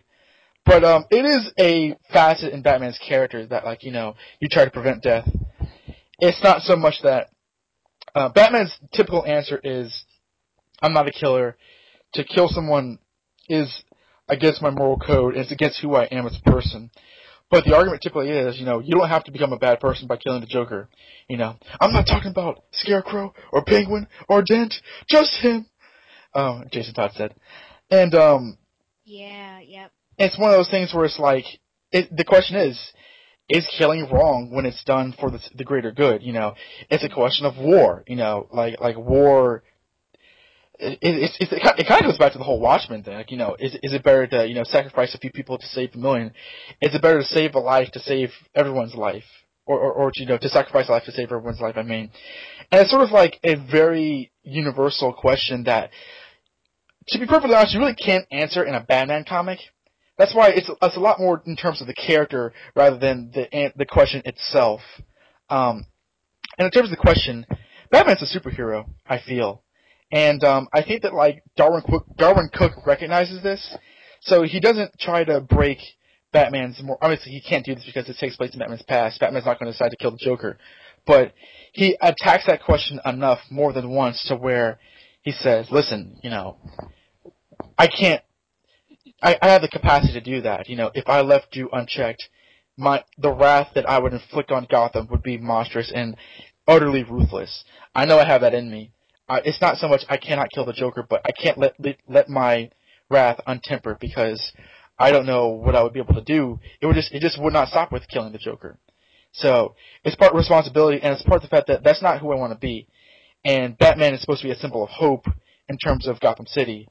That's why he, as dark as he is, as dark and violent, as dangerous as he is, he does have to be that sort of light for people to look up to, essentially. Because it's Gotham City, and that's, that's as light as it gets. But it's also like, you know, again, he's a positive character who symbolizes hope. I think this is something that the Chris Nolan movies actually got pitch perfect because they recognize that it's not just about Batman and the darkness and the depression and the violence. It's about what he means for the city, and it's ultimately a bright, happy spot, for lack of a better phrase. And unless anybody wants kind of wants to counter to that, I think I kind of lends me into the next question in terms of my own personal take. Uh, my question is: Does this story, or does this, uh, or do these questions, or does this interpretation of Batman resonate with my personal take on the character? And I think the reason why this is one of my favorite stories is I think it does. You know, it doesn't play ignorant and ignore the questions and inconsistencies with the character. Why do you have Robin? You know, why don't you kill the Joker? It, it confronts them in a way I feel is intelligent enough that keeps the character sane. Personally, I'm not really a big fan of the idea that Batman's somebody who's flat out insane or could be labeled as clinically insane because I think that's a very cynical way to approach the character. Um, I mean, my, my typical knee jerk reaction is, oh, if you, think he, if you think he's crazy, just look at Green Arrow. He has an arrow car for God's sake. But everything Batman does, he doesn't always have it. well, he did. But um, Bat, everything that Batman has and everything that Batman employs is for a purpose. You know, he has the car so he can get around Gotham City expediently. you know, and quickly. He has the gadgets so they can help him fight crime. You know, he he became a master of you know detection. You know, became the world's greatest detective, so he can solve crimes quicker. You know, he became obsessed about the criminal element so he can understand it. It's a thirst for knowledge. You know, and one of the one of the greatest uh, things you can say about the human race is that we try to find meaning in everything we do. The whole reason he's Batman is to find meaning into his parents' death because he's a kid. There's always an element about Bruce Wayne that will be that kid, but at the same time, that kid tries to evolve and develop to where he knows as much as he can so he can make meaning in that and to keep that thing from keep that horrible thing from happening to anyone else. I think this is an illustr. This might be an elaborate and some might even say belabored illustration on who Batman is, but I think that you kind of need that at times because he's always questioned. He's constantly questioned. He's constantly taken to task as to who he is, and I think this does it in a way that's direct and honest without breaking, um, you know, the character. I mean, the, the, the discussion of duality is brought up when they talk about Harvey Dent, and it's like, you know, well, they kind of they, they also bring up the fact that you know you could be Bruce Wayne, you can have this life, but at the same time, what life is that exactly? My favorite page in the entire comic is that that nine panel page where you see Batman saying, you know, you turn your back on me in the name of what your so-called life, and you see the day-to-day, uh, you know, dealings of Bruce Wayne where he deals with these women, he deals with these people, and it's ultimately a um, an exercise in futility because that's not the life he wants. That's not the life he set up for himself. His true life is being Batman. Even if the heart of it is being Bruce Wayne, being Batman. Some might say that this story is a belabored point, essentially, like, you know, it, confronting the questions in a way that kind of really, really repeats them again and again and answers them again and again. But I think that, like, in the way that does that, it kind of uh, kind of hammers home why Batman is who he is, you know, in an honest way. It doesn't change the character, but it, it may, uh, to me, it makes me realize why I like him so much personally, because he has these these morals, because he has his sense of honor, because he he is he is not not static, but he's so resolute in who he is that he's unapologetic about it. Even if some of the things that that's questionable about him seem entirely questionable, like you know, it's a logical thing to kill, want to kill the Joker, but does is that is that really what you want Batman to be? Like like like Stella said earlier, is that you know still Batman? And for all intents and purposes, it can't be because Batman is somebody who doesn't kill. And in that sense, in who he is and how he accomplishes things, and especially the fact that he questions himself at times, or maybe even this one time, in this manner, um, I think this is probably one of the best uh, takes on Batman personally. Kind of get to the nugget of the question. The question mm-hmm. was, does this does this um, resonate with my personal take on Batman, and it, it, absolutely does, which is why I enjoy it so much. There's no points where it really does conflict. I think the uh, the language of the character, I mean, the voice of the character is spot on. I think the illustration in terms of um, I, I like the I, I, like the art, but also in terms of like how he operates, like how he uh, ties up loose ends with uh, Buster Gibbs, uh, how he treats his allies, and how he sees what's happened to him. I think is um, uh, pitch perfect, essentially. So, kind of repeating the question and going to Stella if she feels ready, since she didn't read the book. In terms of the Batman mythos, you are more of a Batgirl fan, but when it comes to Batman, in terms of how you see the character, how does this stack up? Does does this conflict with your views? Do you disagree with what it says in terms of anything, or ultimately do you agree with its take, and does it agree with your take? Is what I was trying to say. Uh, yeah, no, I got what you're saying. I'm glad that you clarified it. Um, I do want to at least say something. You said, you know, yeah, this point has been belabored. Uh, you know, just this story. And I almost would disagree with you. I feel like reading it now in 2014 that we feel like that, oh my gosh, I dated it. Sorry, Dustin. that, I, I, he doesn't like things that we dated. That we will say that, yeah, we've seen this before. But this came out in 2000. And I'm wondering, do you know how many times we've seen this sort of thing before that? Because I feel like the stories we've been talking about under the Red Hood, Hush, those all came after 2000, didn't they? Oh, yeah, it's a good point. So I feel like now it's just tough because I think you, perhaps reading when you were all curled up after your Tough Mudder snowboarding experience, uh, MMA fight, you know, um, when your mom brought that home, that that may have been closer to 2000 before these other stories have come out. So you have like a really fresh, I think, um, untainted by the world of Batman as it stands now, uh, which would be like a wonderful time to sort of set our time machines and go back and read it. So, um, it's tough to, to think about it without all this outside influence. Uh, but for me, I, I feel like this story is wholly original, even though we have seen the Joker argument and everything. I feel like I've never seen this sort of debate um, really put forward in Batman. Uh, do I agree with, or do I, does it conflict with my thoughts on him? Or does it line up with, you know, what I thought Batman was? I guess it conflicts with the image that I feel like we've we've always seen and has always been forced down our throats and put forward of Batman being this really strong guy. He's human, he's not Superman, so he's got to really be the best he can be. And he that you know, he he attains that through all these different means. I think that it breaks that down.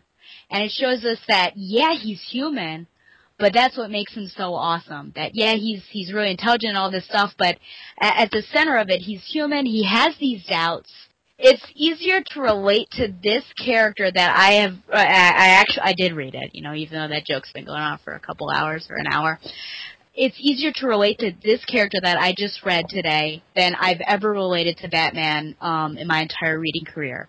I, I'll be completely because it just seems like you know just like Wonder Woman I can't really relate to her because she's like this superheroine she has these powers and she's sort of really disconnected I think from the world and Batman almost seems that way uh, because he he's got to you know attain to be the best. I mean, he's in the Justice League, and basically everyone else has powers, but he's like this lowly human.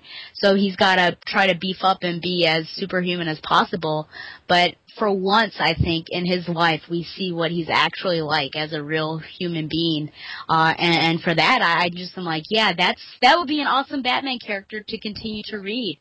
Not someone that's that's putting on all of this gusto and walking around like someone he's not. This is a guy that's got real doubts. Uh, things happen. He, you know, he makes mistakes. He questions some things that goes on, and he has he's got a lot of internal struggles and we learn more about his parents. I think that's the Batman. So I guess yes, it conflicts, but it's because we, we I don't think I've ever read something as good as this that really gets to the heart of the character and doesn't have like 50 layers of masks where you don't even get to see who Batman really is. Oh, okay, interesting. It, is this bad? Well, you know, here's how I would look at it. Um, and it's, it's going to be similar to just kind of Stella's viewpoint on it, which is I really hope that this is how Batman behaves when he's alone. Mm-hmm. Uh, when he has some genuine, you know, introspective looks. You know, he really thinks about what he's doing. Um, I think so much time we we're, we're left to believe in, and not just the New Fifty Two. I mean, as much as there's been some serious missteps in the New 52, let's face it, there were some serious missteps before the New 52. Oh, yeah, yeah, yeah. yeah. I mean, you know, so screwing up comics or screwing up Batman isn't, isn't new. But, um. No, it's not. It's, I mean, I know we seem to think it is, and I've fallen into that trap as, as much as anybody else, but, um, I think that this story is does fit into how I personally view the Batman character because I hope this is how he acts when he's alone. Not that he's all of a sudden always hallucinating, but when he's alone, he is thoughtful. He is, you know, he's really putting the time and he's he's he's thinking about his actions. He's thinking about how his actions affect the people around him. He's, you know, I've always thought it was kind of insane when they show this cavalier like he only feels bad when a Robin dies, but other than that, he's totally cool with whatever happens. You know. Um, it shouldn't take the death of his son or the death of of another Robin or the or the death of another character to make him think about what he's doing. I mean, a truly thoughtful person doesn't need something awful to happen to think about things. You know, we all think about things in our daily lives, and and sure, I mean, when tragedy strikes, it may may sharpen our focus or make us think about certain things. But we all are introspective times in our lives. Most of them aren't in a bat cave. They may be driving to your office in the morning or going to work or uh, but there's always times we should be thinking. So I guess does this fit into the character for me? Yes. I this is how I would like to imagine he he is when he's alone. Not the kind of more often we're shown that he kind of when he's alone he sits around and he's he's just pissed off and beats up things, you know, beats up rocks or whatever. Um, I, you know, I, that. Yeah, well, you know what I'm saying. Like he's angry, he's he's punching, he's training, and he's. I, I, I'm, he beats up Rock. yeah, you know, just Sounds like Croc and almost got him. I There- threw a rock at him. Come here, Sting. he's drinking, he's beating up stones in the Batcave. You know, I mean, um, I don't know. Uh, but I mean, I like I like this version of it. Um, Mhm. the only thing I don't like is this, and it's something that Donovan brought up. Not that I don't like Donovan, uh, but the idea that if he kills the Joker, he's just gonna go on a killing spree. Like I never really bought that. Like you're telling me that if, if he and, I, and again, it's, it's a good discussion. That if he made the calculated decision that the Joker has to die, that him killing the Joker would necessitate him killing every criminal in Gotham. I've never bought that. Um, that's the argument you see here, kind of presented in this book. That you know, once you go down that slippery slope, and I've never, I've never bought that. I mean, for him to become Batman at all would require incredible amount of, of self control. And it, I mean, he's portrayed here like he's an alcoholic that's that's one shot of mouthwash away from going on a ten day bender. You know, Um, Uh, I- I- Tough place to be. yeah, it would be a tough place to be. But you know what I'm saying? I, I've never bought the if he kills the Joker, he then he would because that's always been the thing, right? Like, well, if you kill the Joker, then you're going to kill everybody else too. Well, I think it's a gateway. Well, I mean, what what's what's to sh- close that off from you ever stopping? well, I mean, it's also not the only answer they have to, to that point. It's like No, no. in terms of, in terms of like you know like like if he they were talking more about like you know if he kind of like induces self hypnosis or whatever where when he's Batman he's just totally right. independent Batman. The main answer that I got from this this this story is that like if he kills a Joker then he's not who he set out to be essentially. That is, that is a, an answer that that um that's basically un, un, under the hood's answer essentially in terms of he kills a Joker. And you know, I think that's a fair disagreeing uh, disagreeing point to have. But I think in this story, that wasn't the only answer they had to that. Well, and I think that the reason it works is because in a, in a in a way, both Under the Red Hood and this book present an argument that even if you disagree with it, it's enjoyable enough and actually brings up good discussion. You know, I, I think that when a book is is very final in something, when when it's, it's more it becomes more preachy instead of of opening you up to a different concept, it's when it's bad. But this book is very good at exploring what this whole book is essentially a, an abstract concept, right? Um, Right. so it's good. It's it's good at exploring those things. Um, I just like said that all I was saying was that I never bought not just Ego's presentation of it, but any presentation that Batman was one bad day from becoming a mass murderer. Um, I never really bought that, but but yeah, I I it- your your question. I of the- the- I mean, yeah, I mean that's that's was oh, that's the only point. I had. But you know, your question of does this fit in my personal viewpoint of the character? Not only does it fit in, it's it's a welcome addition because it's one of the few times that I can point to a book and say that you know this is the character I want him to be is is like he is in this book. So yeah, no, I think it's very much my personal canon, if you wish. Well, actually, that sounds like like uh, more so of an indictment on how the character's been handled recently. I mean, which I mean, I would agree with. like because when you said, like, "I wish he was he was more done like this," because I mean, t- the reason why I like Batman so much is that like he, it wasn't so much like like like the comics were this all the time, but he, in the 2000s, he really did kind of change from one type of character that you saw in stories like Knightfall and Contagion, and even No Man's Land, to like, like through.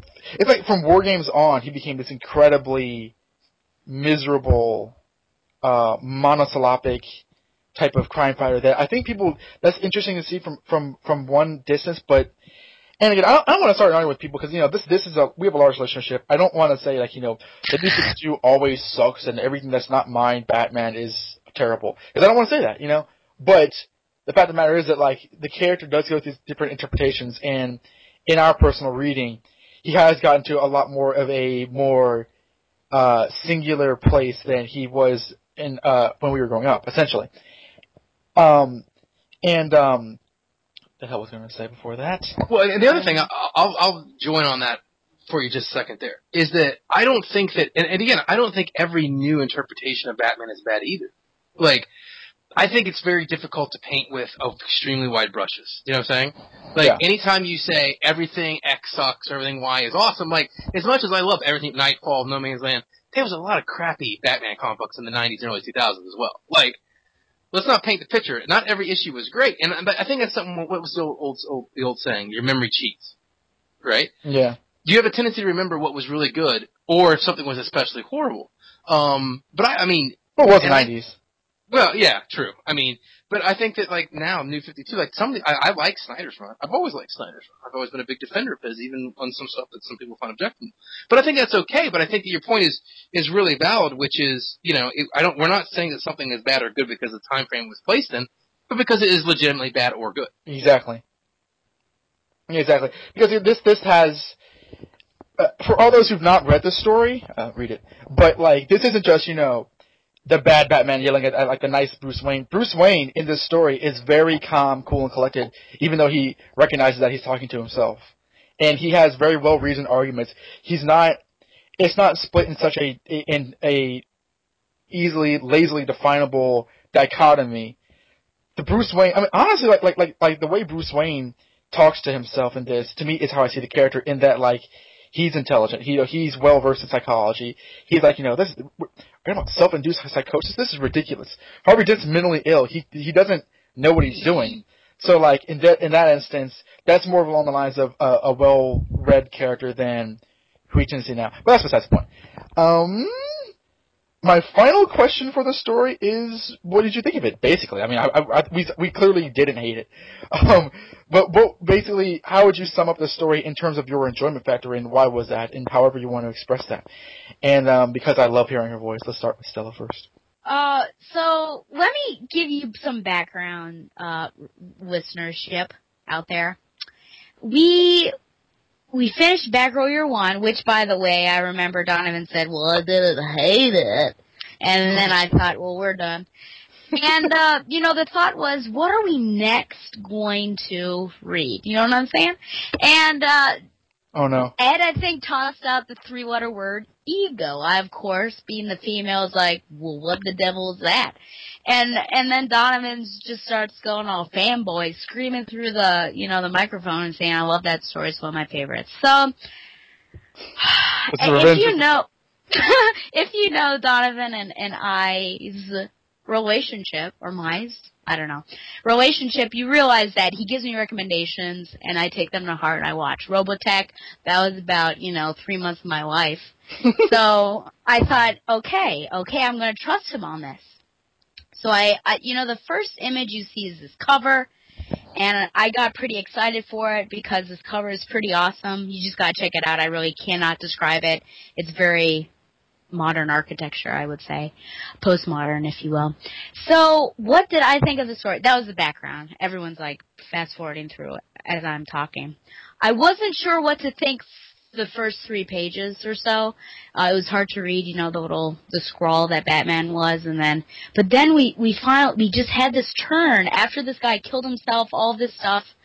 What really started for me, like I said in my little recap, was when he was racing home in that that really um older older Batmobile, which was pretty awesome, and and and seeing all these different scenes, well, not scenes, but images, and, and flashing back to Hugo Strange talking about him and everything, and then just seeing his mom and his dad.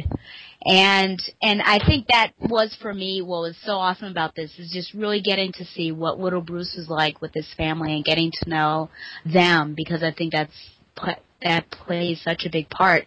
And then this just trying to figure out, you know, what's going on with his dad. Is it in his head? Is Scarecrow attacking? Is it Joker or some sort?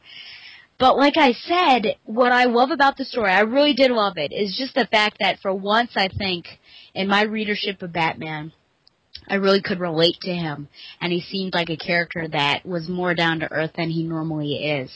Um, so I'm glad that I trusted Donovan on this. Uh, I, I think that even though it does have a, a slower start, just getting into everything and his his narration, once it really goes for you, it it's like through that through the end. I mean, I, I really devoured this. Uh, so it was it was marvelous. I loved the art. I thought that the art was. It was tough for me to answer that question because for me, like putting art into words is difficult because it's very much like a feeling for me, and and and it evokes different feelings for me. So it's tough to nail that down. But I just think uh, Cooke did a wonderful job with with the art and with the, the story itself. And, and like I said, you know, if you haven't read the types of stories that are like this, you know, I think give this a try first and then go and see other things because I think perhaps our world views of Batman uh, tainted it a little bit. Uh, but I, for the most part, was like able to ignore everything else and just focus on, focus on the story. But throughout that minute, blah blah, and then I just did. Uh, I, I it was really great, and I would certainly recommend it to any new or old reader of Batman. I think this would certainly be a, a good way to get a new person into Batman because I think it's very uh, new reader friendly, in my opinion. Uh, what do I what do I think about Batman Ego overall? L- listen, I mean, I think that Donna and you know his love of this story is is probably echoed by me. I mean, it would be hard to it would be very hard to believe someone reading the story and not being able to enjoy it on some level. There's things that I enjoy, which you know, regular lit- literature as well, that I can certainly see that some people may not like it. Uh, but this story really doesn't seem like anybody could read it and not enjoy it um, um on some level. Uh, it- it's it shows to me that not every great story needs to be a 15 story crossover with 14 Justice Leagues and three versions of the Flash. Most of the time, they're not great Uh, stories. yeah, I mean, this is a, this is a relatively simple story. Do we see some of the more uh, memorable characters like Harvey and Joker and, and kind of the flashback scenes and, and, and, and the dream sequences in the book? Yeah, I mean, there you know we, there's a, a sprinkling of them in there. Um, but at heart, this is an extremely simple story. Uh, Batman goes through something, a, a bad event, and goes home and thinks about his future, and then thinks about his past. I mean, it's it's not uh, it's not trying to save the planet. And I think that these type of character pieces are are largely missing from from modern comics. I know there's there's some out there, and some of the current writers are very good with characters. And it's not meant to be a general insult, but I think this could be a manual or more of a how-to on if you want to write a good story. You know, write a good story. It doesn't need to be you know Crisis on Infinite Planets. You know, it, it's this can be a good story. Um, is is it truly unique? I don't know. It might be. Costello did hit in the fact that all the other stories we were referencing to, which kind of alluded to these same themes, may have came after Ego, and, and unless I really sat down and did some thinking about it, I I, I honestly don't know.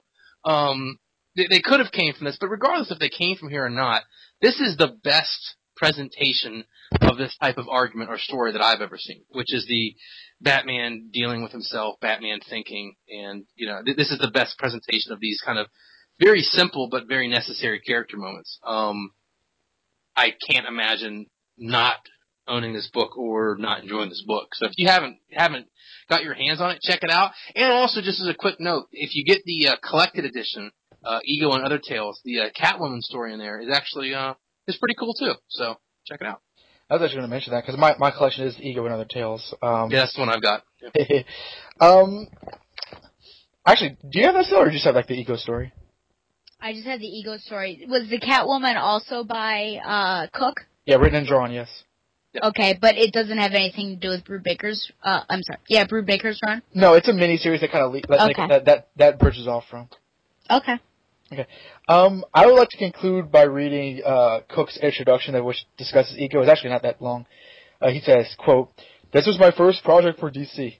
I had spent a few years considering a career in comics and had developed several ideas for a pitch. This was to be my first real published story, and as such, I put considerable pressure on myself to come up with something unique. I knew I wanted to do Batman, and I wanted to tell a story that would encompass the entire mythos. Talk about setting yourself up to fail. A very simple and absurd idea emerged from, from all the head scratching. What if Bruce Wayne and Batman were able to sit down and talk about what they do? Are they the same person? Completely different personas? Two sides of the same coin? This kind of dumb premise got me excited. It, would, it allowed me to have them discuss all the important moments in their life from different angles. In order to avoid any literal separation of their physical selves, I staged the story in the aftermath of a severe psychological trauma. Our set is the landscape of Bruce's tormented mind, allowing us to visually move from place to place without transition. Upon review, I consider Ego an earnest yet flawed first effort. Um, well, if it's flawed, then I, have a very, I must have a very low bar in terms of Batman enjoyment tales because this is one of my favorite stories. Um, Knightfall is my favorite like Batman crossover, but this probably is my favorite Batman story.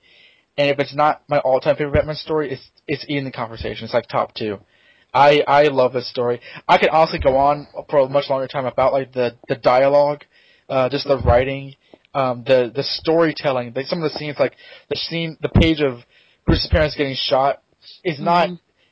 However you think that that might might, might be, it's different than what you're thinking. Like in terms of like his face in the background and the parents and the flare of the gun, the image of Batman first appearing with the gigantic hand in uh, the splash page of all the exploits of Batman running around, the page of Robin, the illustration of the Joker through the laughing card, or the Joker card, should say. Again, that that page, my favorite page of uh, the several women interspersed with the people Bruce Wayne meets on a day-to-day basis. The images of the bat, like that image that Stella mentioned with Hugo Strange in the mirror as the Batmobile is racing at 160 miles an hour towards the, to Wayne Mhm. Manor. Like, I really could go on, and I have gone on about this comic because I genuinely love it, and no one freaking talks about it. No one. Has anyone ever read this comic book? I mean, it's never on a list. I mean, seriously, like when you look at, uh, we've all seen a million lists on a million websites and a million books Yeah. of the greatest Batman stories. I can't remember ever seeing Ego ever on a list. So you, Donovan? I mean, No, never. I, I mean, I was actually a little shocked when that you were as high. I'm, I'm glad because I think you have good taste in comics. Stella does too. Thank you. But it's just that it's not one that people talk about. Like you could talk to a if you got a Batman fan in line at a convention or in line at a movie theater or wherever, and you talk for 45 minutes about your experience reading Batman, your average. I don't think you're ever gonna have ego brought up. I mean, besides the conversation we've just had, have you ever talked about ego with anybody, Donovan? Except like you should read this because it's really freaking good. The boy. I mean, my brother. Right? Yeah. the boy. Atta boy. But no, it's just it's not one that people bring up, and I think it's definitely up there. And I and I wonder if the length has something to do with it, right? Because it's not like it was a one shot, so it's not big enough to be like a full blown graphic novel without the additions of the, the other ego stuff, uh, the other Cooke stuff that's in there. I mean, wonder, I wonder if that's got to do with it that it has a, that it's not really continuity driven. It's it's kind of its own little special place, and I wonder if that's maybe some of the reasons people don't talk about it. I think it's honestly because if whenever you talk about biggest Batman stories, a lot of them kind of tend to come around the same five-year timeline, like Dark Knight Returns, Year One, Arkham Asylum, Knightfall. They're generally around like the same, like like like within ten years of each other. And this was sort of like this was during No Man's Land, where Batman comics were a bit busy around that time. So it might have just kind of slipped under the radar. I mean, I've never heard anybody talk bad about the story, but like it's never mentioned, good or bad. It's, it's no one no one brings it up. But I don't care. I like I like liking this Batman story that no one talks about for a change. I guess I, got, I have a wrap up question if everyone wants to give their opinion on something real fast. That I'm just really curious after reading this book. Let me find what you two think. Go ahead. Do you think Batman is mentally ill? Mentally ill or insane. Yeah, I mean, do you think he's which one, or do do you think he is one of the two? I mean, which one do you think? I'm I'm curious what you guys' thoughts were on that. Uh, I have a response, but uh, ladies first. So just to clarify, because ment- when I think mentally ill, I guess I think more like he was born with a. a Yeah, I, I don't mean he needs like Adderall. I mean, you know, He has a he has a condition. He has a Oh, condition man. that's, that's psychologically uh, in Yeah. books. I think so. Yes, I think that this um, and, but he's able to deal with it well. Obviously, I think that seeing somebody gunned down in front of you, and especially the two people that you probably rely on the most in the world as a young child is going to affect you in ways that no one can possibly understand unless they are that person. And I think that um, the drive, I, I don't think he was insane until he started the entire quest. And I think that like just something sort of cracked in, in everything because I think someone, I think, oh, you know, I asked somebody, uh, I was at somebody's house one day with dinner and I asked, do you think everyone's a little bit crazy? And she said, yes, some more than others, which was an obvious, uh, it was an obvious attack at me. Uh, I know. Um, and I think, you know, we all have a little bit of crazy in it and, and, you know, people who are really driven towards something. Um, I think once you keep going and he, like, his desires are so split because he not only wants to be world's greatest detective, uh, he, he wants to be the best fighter, he wants to be really skilled at all these other sort of things that he's got to learn. I think there's just so much going on in there that something sort of cracked, but he's so strong mentally, he's able to hold it together. Yes, I think there is a little bit of insanity there, but he's able to he's able to keep it there. And, and I think that other characters also, which is the reason why I think he needs a Robin, to be honest. Well, we talked about this, right? I think that, you know, people like Alfred and Robin, depending on which one it is, are really able to help him keep in check uh, a nature that could potentially be fractured. I think that, like, like, like, realistically speaking, like, like, you know, you can't watch your parents at a, at, you can't be eight years old and watch your parents shot in front of your eyes and emerge from that perfectly fine. It, it, it, it, it, it, it would always be crazy not to.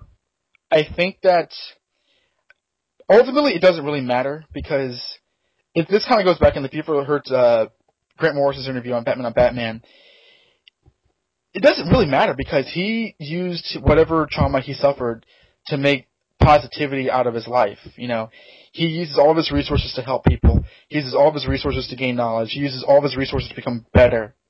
So he probably might be, but it doesn't really matter. When you say, "Well, Batman's insane," so he's not like I mean that that's that's that's that's a that's a um that's a uh uh what am I trying to say? Like um that's a negative thing to to ascribe to somebody. Like they're insane. Being mentally ill gives the impression that someone is precluded from doing anything, or they are they are kept from doing anything. They are restricted or handicapped because of their mental incapability, uh, uh, inca- incapacitation. You know, they don't have the faculties to maintain a normal life. And Bruce easily can. He just chooses not to. I mean, there's a famous quote where he says, you know, I know what I'm doing, and every day I know that this could be the last day, and I can stop whenever I want to but it won't be tomorrow, and it won't be the next day either. Like he actively chooses to do this. He's not like you know. It's I don't. There are stories where he can't stop or he won't stop. I, I like to think that he's sane enough to know that he doesn't have to do what he wants to, but he prefers to do this. He prefers to be Batman rather than a boring Bruce Wayne. So, is he mentally ill? My answer is maybe, but ultimately it doesn't matter. And again, like you know, what does that say of somebody like Dick Grayson who honestly doesn't have to do what he does, but he chooses to be Nightwing, or Barbara Gordon, or you know Oliver Queen, or Ray Palmer, all the other DC comic superheroes who choose to use whatever special abilities they have to help people. You know, it, it, different than Superman or Wonder Woman.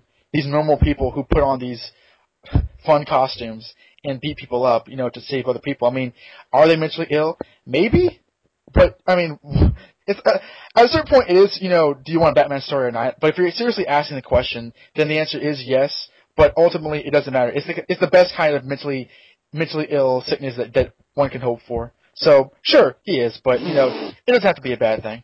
In fact, it's, it's, in this case, it's a rather good thing that he's mentally ill. Uh, my only response is, and and, and I, I don't want to echo the thoughts that you guys had because I think you're both in line, but yeah, I think he's cartoon crazy. I think, yeah, I think he's nuts. Here I am! I've been waiting for you! You did this to me! You're not well, Mr. Wayne. You need professional help. Liar! You know what's going on. This is a dream, and you're the one responsible. What are you hiding for? I do my best work in the dark. I used to think that too. But what have you ever accomplished from there? Aside from scaring a few punks half to death and putting a few more in jail. It all adds up. Not fast enough. If you really want to make a difference, if you want to change the system instead of just patching it, you can't be subtle. You've got to step into the sunlight. Take over. All right. and with that, with that positive uh, declaration set, uh, do you guys care to grade this? I mean, I don't really care. To, I mean, I can, but I mean, it's not required. If you're going to give this out of battle ranks, what would you give it? Five. I mean, whatever the maximum mark is, as good as it gets.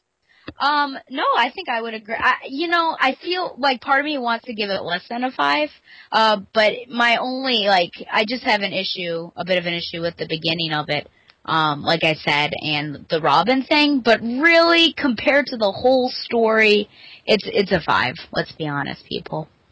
My only actual gripe with the book is the fact that the cursive writing on the first couple pages is really tough to read. And that's such Yeah. a that's such a nitpick that it's almost not even fair bring. You know what I'm saying? Like, Mm. if that's the biggest problem we had in comics was occasionally I couldn't read the font, life would be really really good. Yeah. That's actually like like a, a criticism that I wholly, uh, I I totally um agree with you because it was lettered by Jonathan Babcock, not Darwyn Cooke, and it is. It's kind of like that year one esque kind of nature. Where that was that was in cursive lettering as well, so that's a bit. But I I actually like I love the intro with um uh the henchman, but um that's neither here nor there. Yeah, five. I give it a ten. I give it a twenty-five. Five times five. I love this story. It's one of my favorites. How can I give it? Dustin's getting upset. He can do what he wants with me. I've already said this.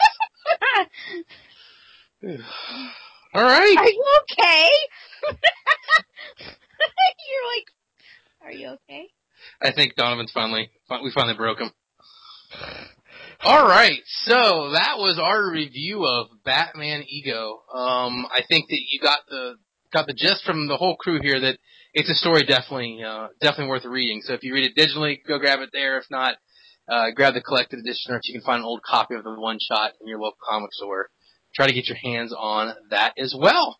Um, that is going to be it for this episode of TBU Collected. Um, please make sure you go by the website to check out the wide range of podcasts we have out there available. Besides the uh, the specials, there's of course the Comic Cast, which Stella is on, and and, and that Don turned his back on and left. There's also Batgirl to Oracle.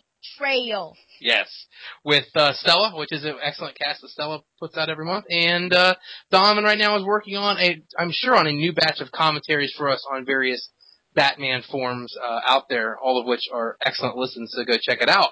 Also, check out the website for the best in Batman news and reviews from all kinds of contributors, and go check out our Facebook discussion page over on Facebook. Just search for the Batman Universe. Um, the next book we're going to review, I've narrowed it down to three, and I'm going to ask the other co-host here which books they want. Um, the ones I've narrowed it down to, if you guys have any preference, is either Grant Morrison's Arkham Asylum, which is one of my Ooh. personal favorites, Brian Azzarello's Joker, or Bat- Batman Red Rain, if we wanted to step back a little farther in time to the Elseworld. Have you read that? I think Who? so. Red Ra- I like, yeah, I like Elseworlds. No, I like uh, those those are. I mean, like, uh, I mean, personal preference for one or the other. Those are actually extremely interesting choices. So Mhm, uh, that would be, that'd be mhm. interesting. there's there's I, I tried to look at those because there is a lot of debate, um, a lot of interesting topics on those three books. Um, I think we had to get ego out of the way because both me and Donovan just want to come on and tell you how awesome it was. Um, but the other ones have some really interesting points on them. So, as far as I'm concerned, we can just call it that that's the next three we can do in whatever order we do them and how whenever we get to them. Um, Well, just all in one shot and well, I don't. make people overwhelmed. Honestly, I mean, I, I have no preference because like I think they're all interesting reads, and um, uh, whatever you guys choose, I'll go with. Yeah, I mean, I, I'm going to pick Red Rain, but yeah, I'm I'm up for reading all of them. Let's do Red Rain first then. Um, Yeah, ladies' choice. let's do. Let's, and the good thing about Red Rain is if we love it or hate it, there is two more installments of Red Rain because there was three original graphic novels published in the Rain Raid series. Yeah, I remember that. Yeah. Um, and I think that uh, those could be interesting to follow up on. So you heard it here first. The next one we're going to do is Batman Red Rain and Elseworlds Ale. So with that out of the way, thanks everyone for joining us. This is Ed. This is Donovan. And this is the artist formerly known as uh, Stella Grant, but now divorced and uh, just Stella now. Back to her maiden, non-existent maiden name. So Yep. thanks everyone for joining us. Have a great day. All right. Ready to sign these papers? All right. Did you get any money from her in the settlement, Donovan? She took every, she took my entire library, which she knows of videos and comics. She she cleaned me out of comic books and, and movies. She was my dog too. I know that. Yep, you betcha.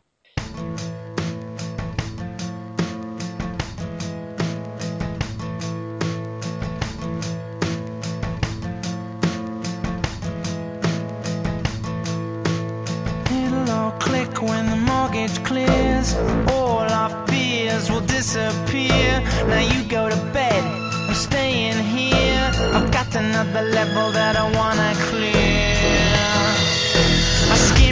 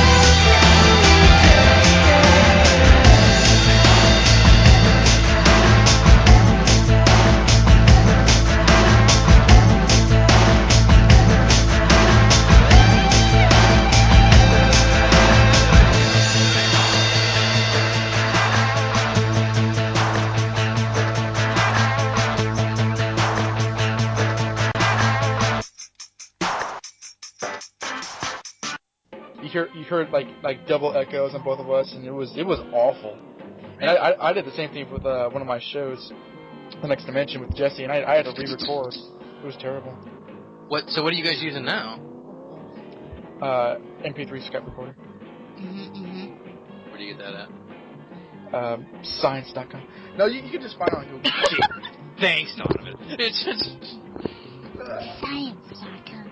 That's not how I. science. You talk like this. You just don't realize. Why is he laughing? It's just everyone sounds like they're using funny accents today. This is how we usually talk. True. Just- Fair enough. I'm just, you know, honing my inner Donovan. Your inner Donovan.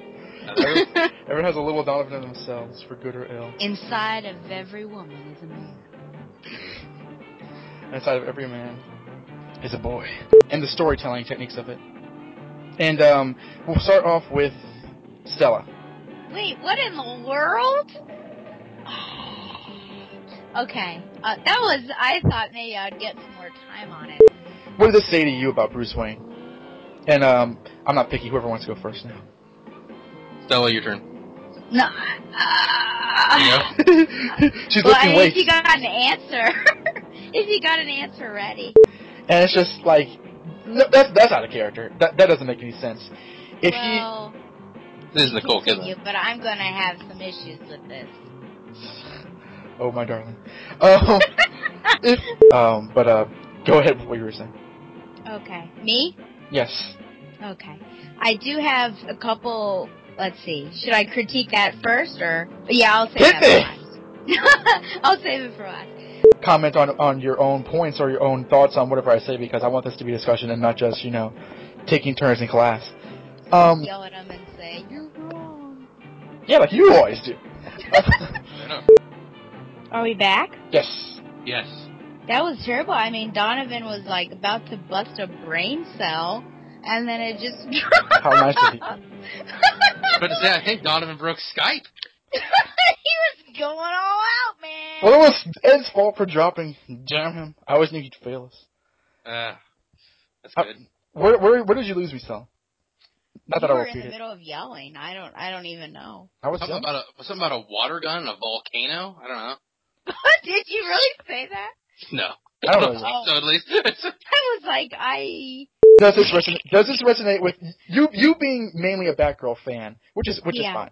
But in terms of like, Oh my gosh, that was the worst way to say. That's fine. It was like you're an idiot, but it's okay that you like what you like. I'm sorry, I didn't mean to mean like I that. mean, no, that's fine. This friendship's over. Oh, not again. And I think he's more. Um, it, it's it's more easily. Wait, I am more evil. he is more easy. He is easy. Oh my god. Easy peasy lemon squeezy. It's. oh man. No, go ahead. This is good stuff. I like it. Oh man. So what I think about it? Let me just stop playing Angry Birds Star Wars. Um. You're making me sweat.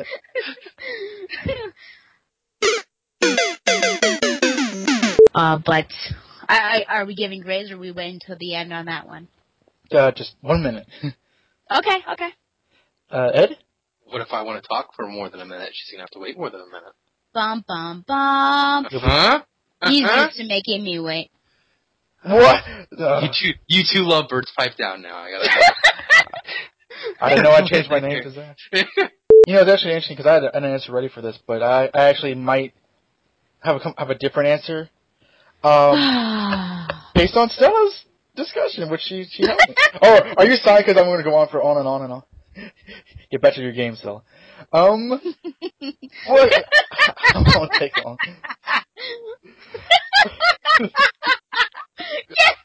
I'm sorry. you Go go. download an app. Leave him alone. Yeah. Yeah. Her laughter is starting to creep me out. Um, okay.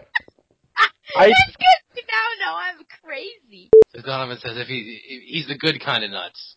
yeah. Just like Stella. Oh, the love between you two is so touching sometimes. She's so crazy. Love will keep us together. I'm crazy because of Min May. You made me that way. I tell you what. Uh, uh, uh, do you have a response, or should we wrap this up? Five. I mean, whatever the maximum mark is, as good as it gets. I probably would agree with that. Press pause and then say it again. Wait, what? I said what? What do you mean? Well, because of my Angry Birds Star Wars game. Seven hour podcast as we just Yeah, take a break Hey, for for me. Donovan is used to those. Not more. Wah, wah. like penguin. Well, yeah, I'm gonna say, what was that? You know, just had this Okay. really funny photo of Stella with an umbrella, no apparent reason. So, and one of those little thingies. Those cigarettes. Cig- cigarette holders. so do you guys have any Facts. any preference on those? If you had to pick one, I forget exactly when I got this. This is I guess I guess like maybe five or. Oh wait, you weren't really sick? No, that was a lot. That was that was me copying your. Oh, I thought that at least. Oh well, I had surgery. Oh my god! Oh, I got the continuity wrong. You're a terrible person. I thought you were really sick. You just made the whole thing I up. despise you. I stole your story. I got, I got it wrong though. I got it when I realized you were bringing parts of me in there and you said snowboarding and whatchamacallit, but I thought you were really sick in bed and like, I got it from Borders. person. I know it.